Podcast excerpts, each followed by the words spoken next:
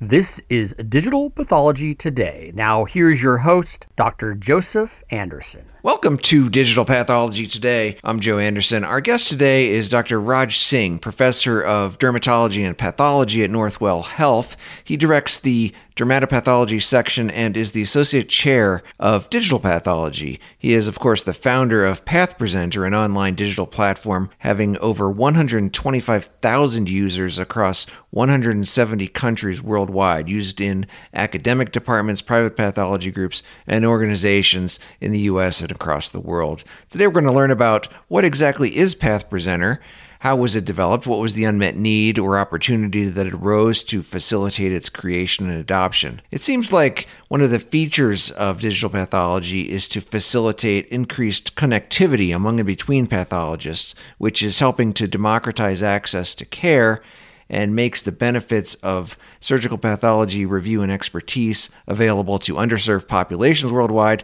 but also makes this expertise in diagnostics available to pathologists across the country and across the world. There's more to pathology workflows than simply signing out a case or issuing a diagnosis. Of course, it varies according to practice environment, but Pathologists have to do other things, such as present cases at tumor board or multidisciplinary conferences. And of course, there's pathology education. How is pathology education going to change with this increased connectivity and on demand access to digitally archived images?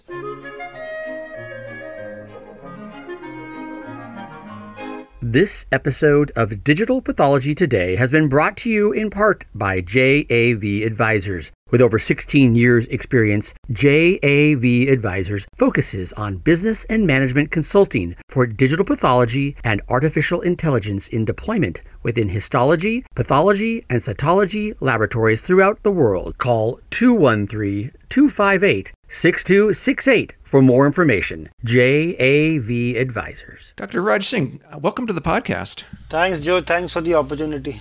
So tell us a little bit about yourself and your background in digital pathology and your, your experiences that led us to this point. Yeah, that, that, it's, a, it's quite an interesting journey. So, I work as a pathologist uh, currently at Northwell as the chair of digital pathology, vice chair, as the vice chair of digital pathology, and also as the director of DermPath. Before that, I was used to work at Mount Sinai for almost 10 years, and before that, at the University of Pittsburgh. And uh, anybody who's been working at the University of Pittsburgh, UPMC, definitely knows what is digital pathology because they were one of the pioneers in this space. So when I was working there, they, they, we already had some scanners that were put there by different companies for testing, and uh, we used to scan some slides. And when I when we were using those slides, it was very interesting to see like how it made it easy for us to do the teaching and like getting a second opinion from somebody uh, when you're using a digital slide. We started I, started collecting a lot of digital slides for teaching not only from the case the, the good cases that we saw but also from other places that had digital scanning at that time. And by 2016 i had a very good collection of slides that we were using for teaching the the question was arising that when like when the residents and when the trainees were at different places how do you give give them access to these slides without them traveling all the way from let's say around a 20 mile away hospital to come for a one hour teaching session to the main hospital?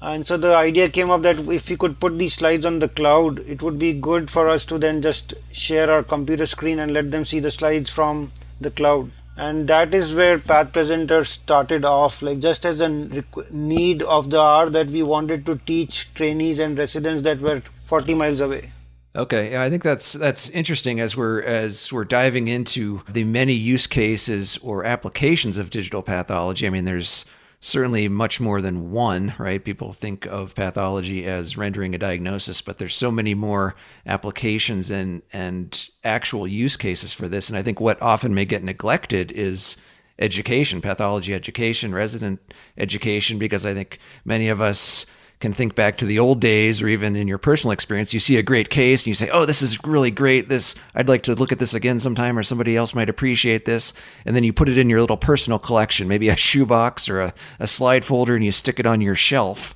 and then maybe no one would ever look at it again. So i think there's so many advantages to digitizing these things immediately that can you know make them available and then you know, just bridging the distance, right? Does it even make sense to drive 40 minutes each way for a, for a one hour session? So I think that's a very, a very powerful and compelling use case. So do you think you were alone in this or did other people really see a focus in education starting out? So this was where in 2000, like uh, the idea idea came up at UPMC, but then I moved on to Sinai, and this, and then uh, Sinai actually had four different hospitals, and there was always this issue of how do you train the residents there. But when we wanted to put the slides on the cloud, and we actually approached a few companies that were already in the space, and we asked them like, could you help us out, put these slides on the on the cloud and help us to like use them in a much better and effective way. And let other people also use them. So somebody in south africa wants to see the same slides and use them. If they are on the cloud they would be able to use them but we didn't get any good support from any of the existing companies at that time. And it because nobody helped us out then i said let me build this on my own and that is where we then started getting help from a few engineers that we knew as friends.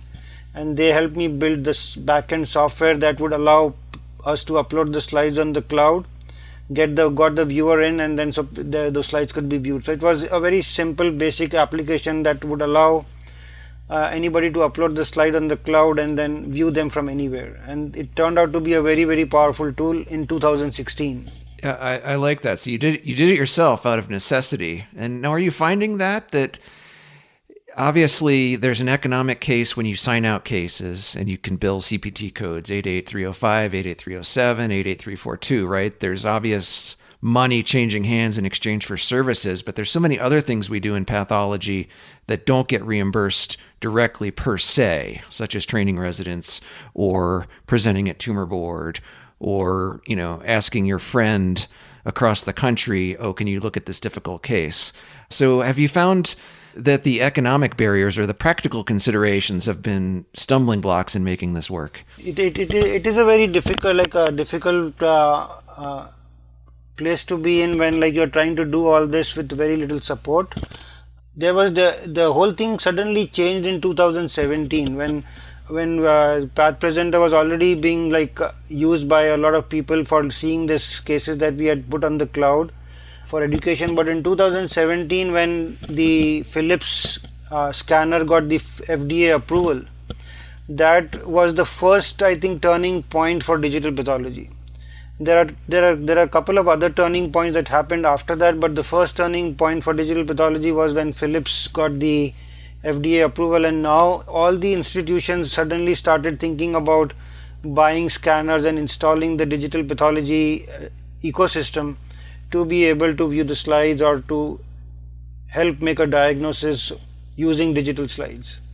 And because Path Presenter was already up and running at that time, a lot of people who started buying the scanners also became very interested because uh, uh, if, if you look at an institution when they buy a scanner and when they buy the all the equipment it's an investment of almost a million to 10 million dollars. And they will put up all this equipment they will buy the storage they will scan the slide and once the slide is scanned and they have looked at it for a diagnosis after that there was nothing available to utilize the slide for education. Like how do i use this slide for how do i integrate this slide into a powerpoint presentation? How do i integrate this slide into a into a test module? How do I integrate this slide into a discussion con, into, into a discussion discussion module and nothing of that sort was available yes you put in the millions of dollars but you the slides were of no use unless you had the tools that would allow you to use that slide in a much more effective way if you want to use it for anything else besides making a diagnosis yeah so there certainly was a clear unmet need or several unmet needs, which kind of necessitated you folks to build this. Now, before we dive into exactly, you know, what is Path Presenter exactly and how, and specifically how you developed it, one more thing about education, which kind of I just came to my mind as we were talking, is that it seems to be almost a direct opposite use case in some sense of actual daily practice, where in education, the focus is on, well, obviously something is clearly wrong on this slide or this sample, and there's, you know, some process, and now your task is to show us how smart and how clever you are and come up with your differential diagnosis to you know to make the diagnosis and move the case along versus in actual practice what we do is a lot of looking for the needle in the haystack where much of what we see is normal. So we're trying to find isolated tumor clusters in a lymph node or 17 lymph nodes right? It's very it can be very tedious and the goal isn't to show how smart you are how clever you are but rather to see what is your attention to detail and how focused you can be. Looking at a prostate biopsy, are you going to find two or three abnormal glands? Are you going to find the DCIS or the invasive lobular carcinoma that's lurking in a breast biopsy that seems completely normal? So it seems to me kind of the tasks and the functions are, you know, just barely related or maybe even opposite to each other. And I think that that's where you hit the second turning point. Like, so the first turning point was the scanning of the slide of the scanner being FDA approved.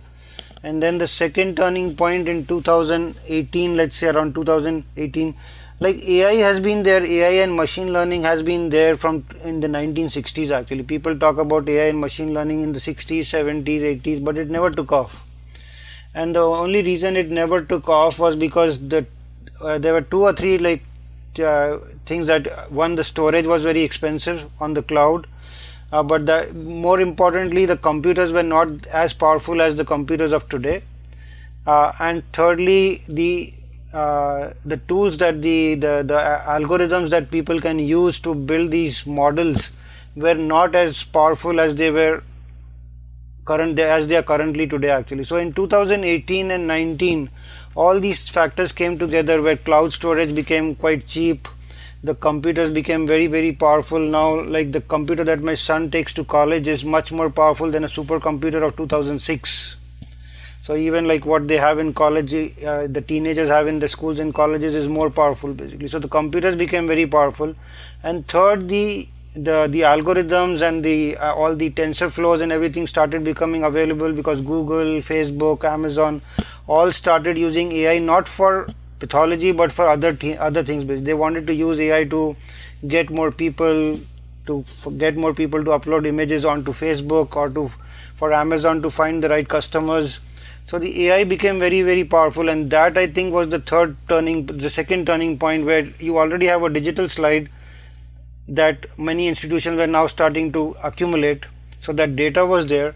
And then suddenly all these AI tools becoming very very powerful. And then what you said people thinking like can this now be achieved where the pathologist job can become a little bit more simpler if the machine can help find that lymph metastasis in 20 different like uh, I when I was a fellow at MD Anderson we used to go through like two big trays of just lymph node biopsies to find that one single cell of a metastatic melanoma so with this uh, powerful AI learning uh, more tools coming, uh, becoming av- available for researchers, and then the data becoming available, all these questions started coming up. Like now, can these two come together and produce tools that not only would help the pathologist in making the diagnosis, that was not even that is just one small part of the entire equation. But the more powerful thing that people started to realize was you have the data and this data is not only the digital slide. So now the digital slide is an image but that is one part of the data. With that image now you have a lot of associated metadata. Like did, was the patient did the patient smoke? What kind of um, underlying molecular changes did the patient have? What treatment was given to the patient? Did that patient respond to that treatment so if you start combining this metadata with that image uh, so just for an example, if I have 500 cases of melanoma, then I could separate those cases out that these were 250 cases that were given some specific treatment, and these were 250 patients that were given another treatment. And if you look at the retrospective data, the patients that received treatment A fared much better than the patients that were given treatment B. So now that becomes like a training module that can be used to train a model that would be able to predict why these 250 patients did better and why these 250 patients did not do better. And those models now, you're not only helping the pathologist in making a diagnosis, now you are helping the patient in predicting what his prognosis is, what his or her prognosis is, what treatment is going to be effective. So you're helping the patient, you're helping the oncologist, and that is where the whole power of digital pathology is basically. Yes, yes, excellent. I think we've certainly been the beneficiaries of all these improvements and enhancements in technology, uh, such as artificial intelligence and image analysis. But I think that brings up a really interesting point. So, what exactly is our task? What is the the highest and best use for digital pathology? Because I think it's you know people on the outside looking in you know, may have a different perspective from what we as pathologists identify as what we're going to be able to do with these new tools. I think most would agree pathologists perform very, very well right now in terms of, and they have for hundreds of years, at least 100 years since we've been using the microscope, in terms of being accurate in making diagnoses and conveying that information to doctors and patients. So I think, you know, so how are we going to improve? Is it more like, I think, streamlining our workflows to enable us to have higher throughput, and then to, as you suggested, add metadata and mine into images deeper for features that would not readily be available or reproducible by the human eye so we can add so much more value and convey so much more information than we were able to before.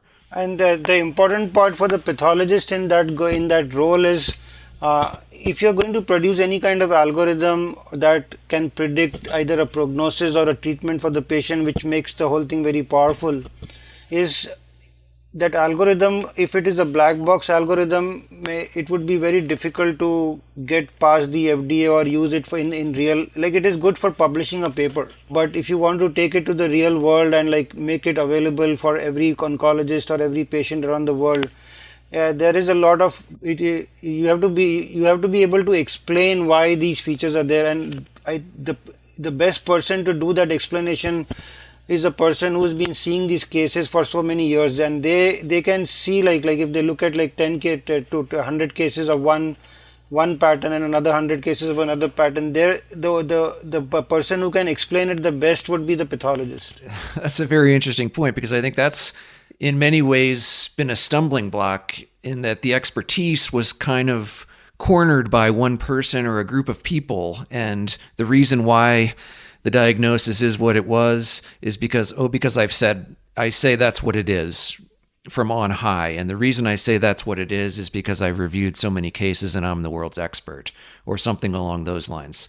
I think it's ultimately the diagnosis is an opinion, a well informed opinion, hopefully, that there will be inter observer variability among pathologists. But as we scale and we introduce computational tools and artificial intelligence, is that going to be a stumbling block that it's a black box and people don't trust it? And is regulation going to be a hurdle, or are we going to be able to have transparency and be able to explain how we develop these new tools? The FDA is definitely big on transparency. Like we we have been working closely with some of the groups in the FDA uh, that are using the Path PathPresenter platform for collection of data. So we have been working closely with them, and what what we have learned from the multiple interactions with them is the FDA is currently opening up to allow a little bit of black box like data, but not like a complete black box basically. So they they would want at least some kind of partial explanation that why these patients will fare better or why this treatment is going to work better. So we definitely need the retrospective data and the input from a pathologist to explain like what are the differences that we are looking at that will help that are that are predicting this prognostic thing that you're talking about or the treatment that you're talking about so this is the, the, that is the reason i think pathol this is this is very very exciting for any pathologist who is now part of this ecosystem is this is the time where they can come out from the basement or as a as a player that is not mainly involved in the treatment of the patient. All they do is like put in a report and nobody then ever talks to the pathologist. Right. I, I I'm certainly with you there that this could be the start of a new golden age or really the opportunity to add even more value and create even more visibility for the profession because I think definitely this is the time. Yeah. And that is the reason like I, I, I always urge pathologists that don't like close your eyes or like you say like uh, those three monkeys that you don't see you see no evil hear no evil and speak no evil. So like you cannot do that right now. Like you cannot close your eyes shut your ears and not speak about it uh, as pathologists like we should be taking like charge of this whole thing g- get used to digital pathology get used to a little bit of computational pathology so that we can then lead the way. Like yes we don't need to sit and do the coding but definitely we could lead the way of where this whole thing is going and how the pathologist's role is going to change and we, in the in the management of the patient. And there are so many studies that have shown that like 70% of all decisions that clinicians take are based on the pathology department uh, assessment. So what comes out of the pathology department it could be a blood test it could be a it could be a, a, histopathology report it could be a molecular test. Everything that is coming out of the pathology department is forming the basis of every diagnose every decision the clinician is taking for the treatment of the patient This episode of Digital Pathology Today has been brought to you in part by DJT Solutions, your single source for all your digital pathology requirements, from consultation services to system requirements, including installation, training, and life cycle support. Since 1995, DJT Solutions, we are your best choice for your best results. We've always been there, maybe in maybe in the basement.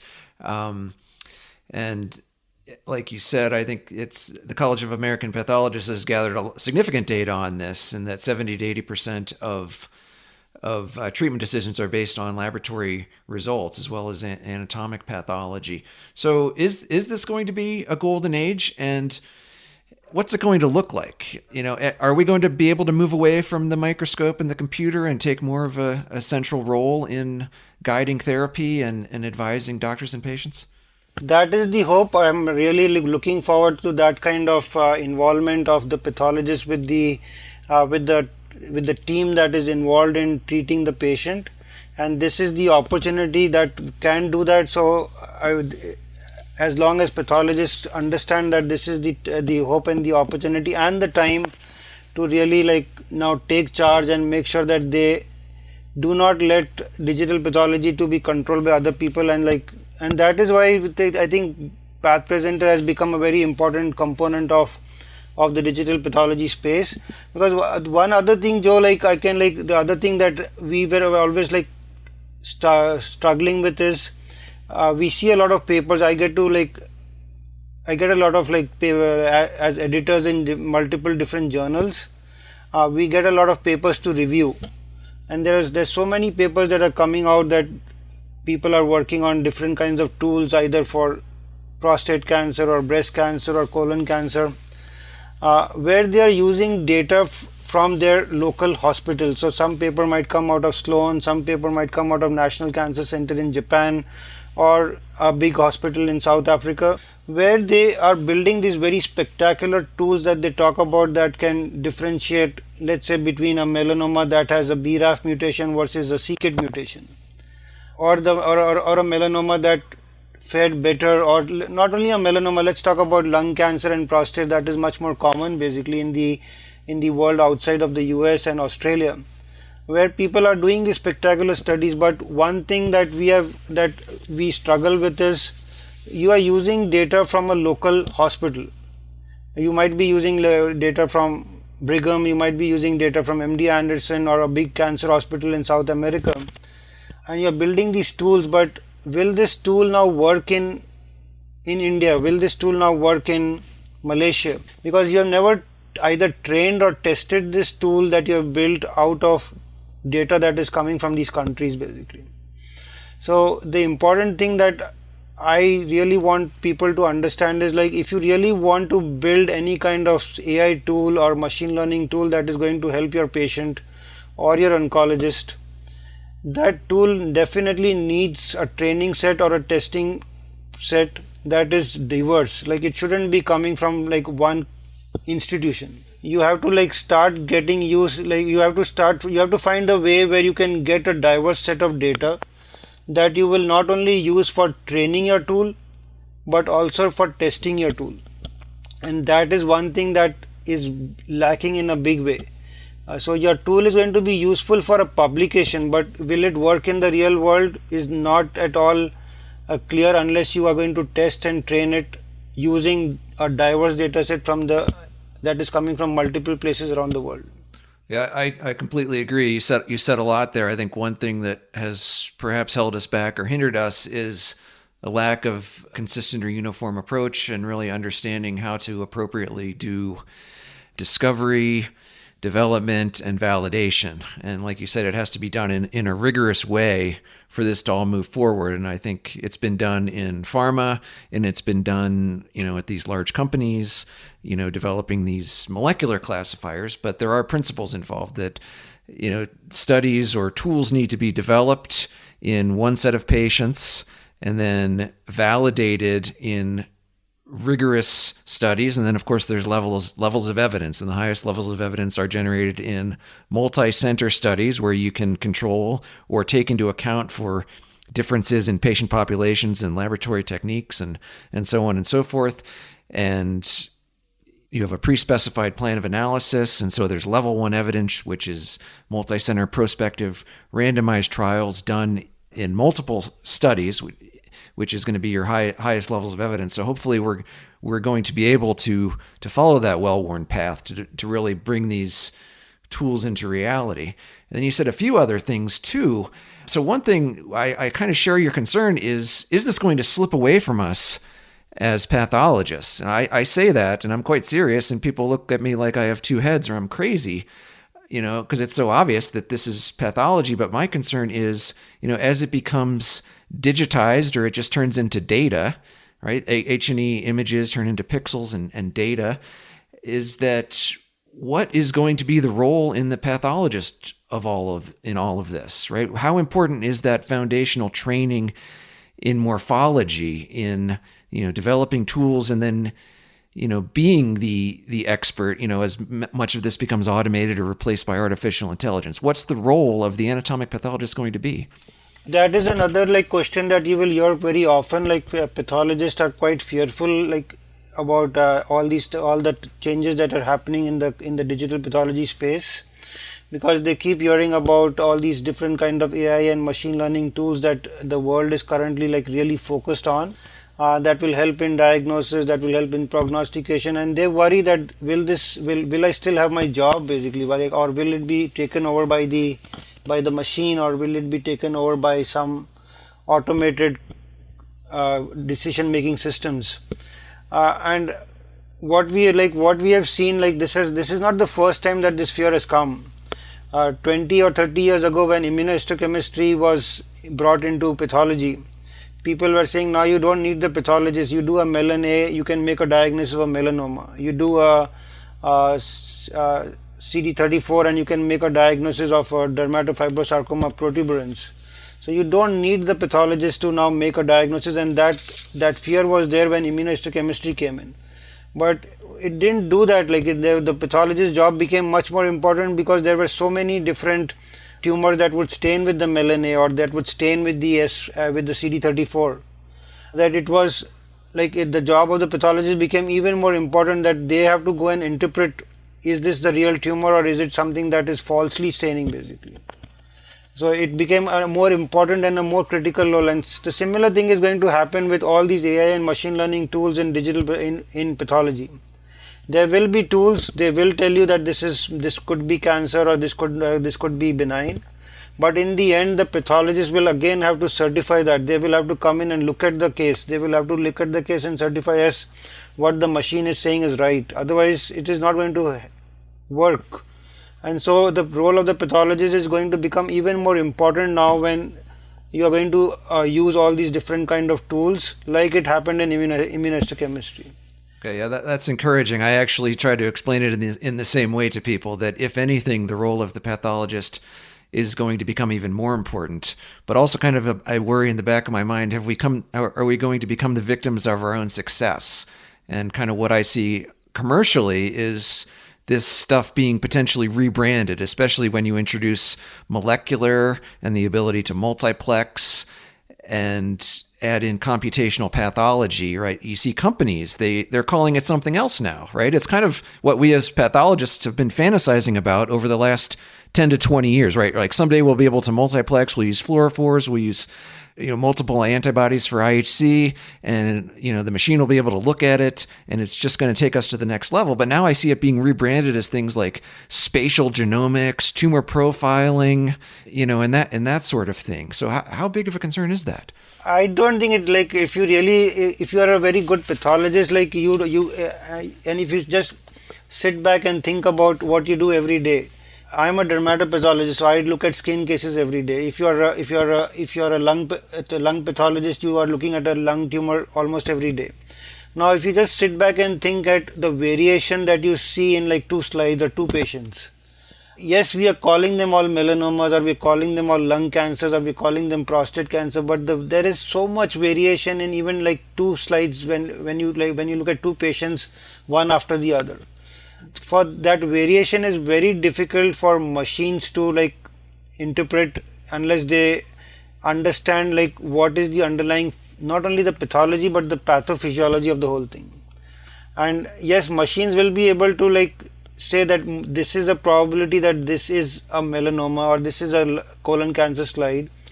But beyond that it is only always going to be a probability. It will never be a 100% accurate thing because as pathologists we know there's so much variation. Like as from for, from a from a patient perspective i have melanoma i have colon cancer so that is all i know basically. But when as a pathologist when you're looking at those slides you know that even if you look at any uh, the the colon cancer cases basically there's so much variation. Like what is, that, that there are some that have a lot of lymphocytic infiltration. There are some that do not have any lymphocytic infiltration. There's so much different variation in every in all the different cancers that the human body has to endure that it is very the pathologist's role will never if you if as a pathologist you think about all the cases that you look at every day then you shouldn't fear that this is going to go away and it would be actually more important for you to be there when the machine is trying to differentiate these two cases because you have to certify and also make sure that whatever is coming out is right and is truly going to help the patient because that is what we all came into pathology for to, to help the patient be treated in a much better way. Absolutely. Help the patient be treated in a much better way. So let's so before we wrap up here let's talk about you know the future of h&e because i think a lot of this kind of hinges or revolves around h&e are we going to see perhaps a second renaissance or a golden age in h&e in terms of us being able to extract more information and features, albeit maybe from uh, data mining or artificial intelligence and so forth. So as H&E somehow are going to become even more important and allow us to add even more value? And then what's what is the future of tissue-based molecular going to be? Is that going to become somehow less important as we're able to predict the molecular features or phenotypes based on H&E morphology? I, not, none of this is going to become less important. Like every every uh, thing is going, whatever can help the patient, even like if it helps the patient in a minimal way, is like for that one patient that it helps it is like a hundred percent thing. So if you look at if you look at your first question so is the H&E going to be much more important right now? Uh, what i feel is now with the H, uh, people uh, will be able to make uh, with the help of artificial intelligence and machine learning and use using them on the on the H&E slide you will be able to now catch early tumors like because if uh, the machine can help you like say that the, the, the probability of this lesion being atypical uh, if you look at uh, if you look at a bladder lesion and if you look at the lesions that are intra epithelial like eh, they are within the mucosa intramucosal lesions those are very difficult to interpret many times. Like uh, because is it reactive or is it like a real in situ lesion. So if you and the easiest way like the machine could help is like if they could average out the nuclear size and tell you that this is the variation in the nuclear size throughout the lesion. And if that can be correlated with a dysplasia or that can be correlated with a in situ lesion that would definitely help the pathologist using that H&E slide to make a much earlier diagnosis rather than like allowing the patient to go through like multiple biopsies before they can make the diagnosis. And an early diagnosis is always a very helpful thing because then the treatment can be initiated in a much earlier period.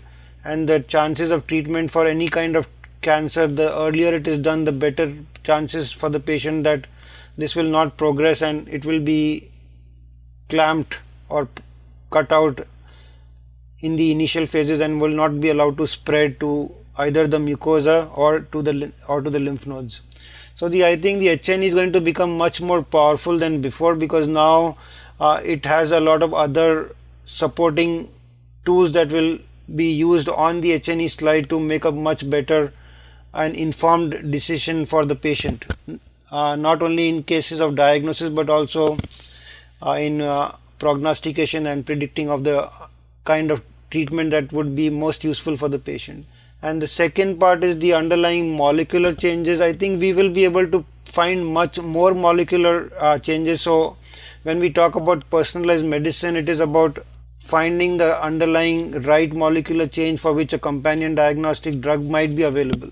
And if you combine the AI and machine learning tool with the work that can be done on the digital slide and then with the underlying molecular changes, and you put all of them together, you might be able to find much more specific treatment for every patient.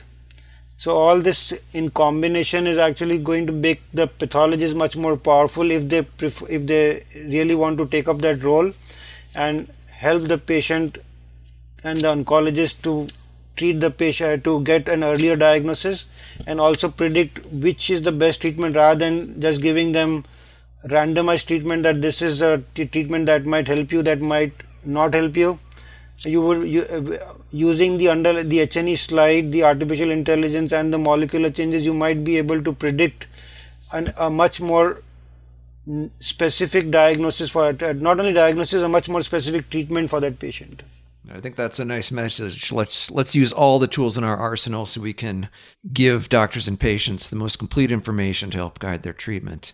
So, Dr. Raj Singh, thank you so much for being with us. So, before we wrap up, just tell us what what excites you now, and what do you see the how do you see the field evolving in the next ten years or so?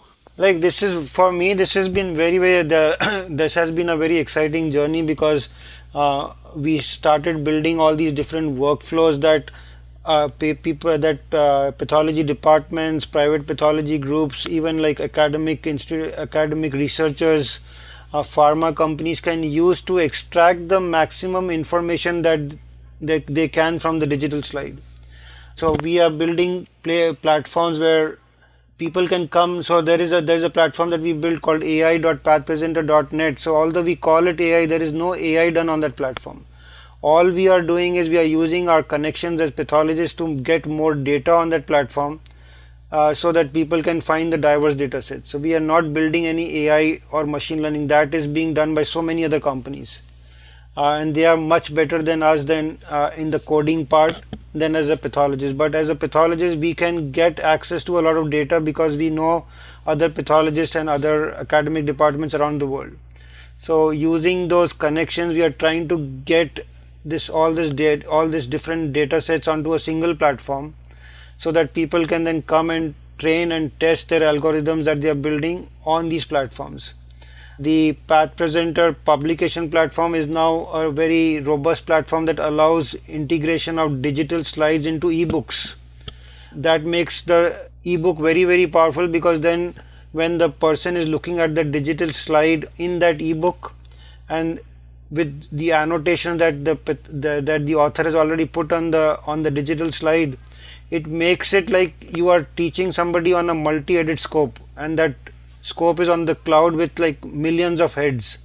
So when i when i write these books with digital slides and annotate annotate them and people look at these annotations in japan it is like i am pointing out that feature to them while sitting in my office in new york so I'm like teaching that person in Japan, showing them the digital slide and pointing out the feature to them. So it's a very exciting time where all these digital uh, slides and tools can be used for helping people get educated wherever they are in the world, helping patients get the best treatment wherever they are in the world, and making the best use of the pathologist, the strength of the pathology department, and helping the patient and the oncologist everywhere in the world.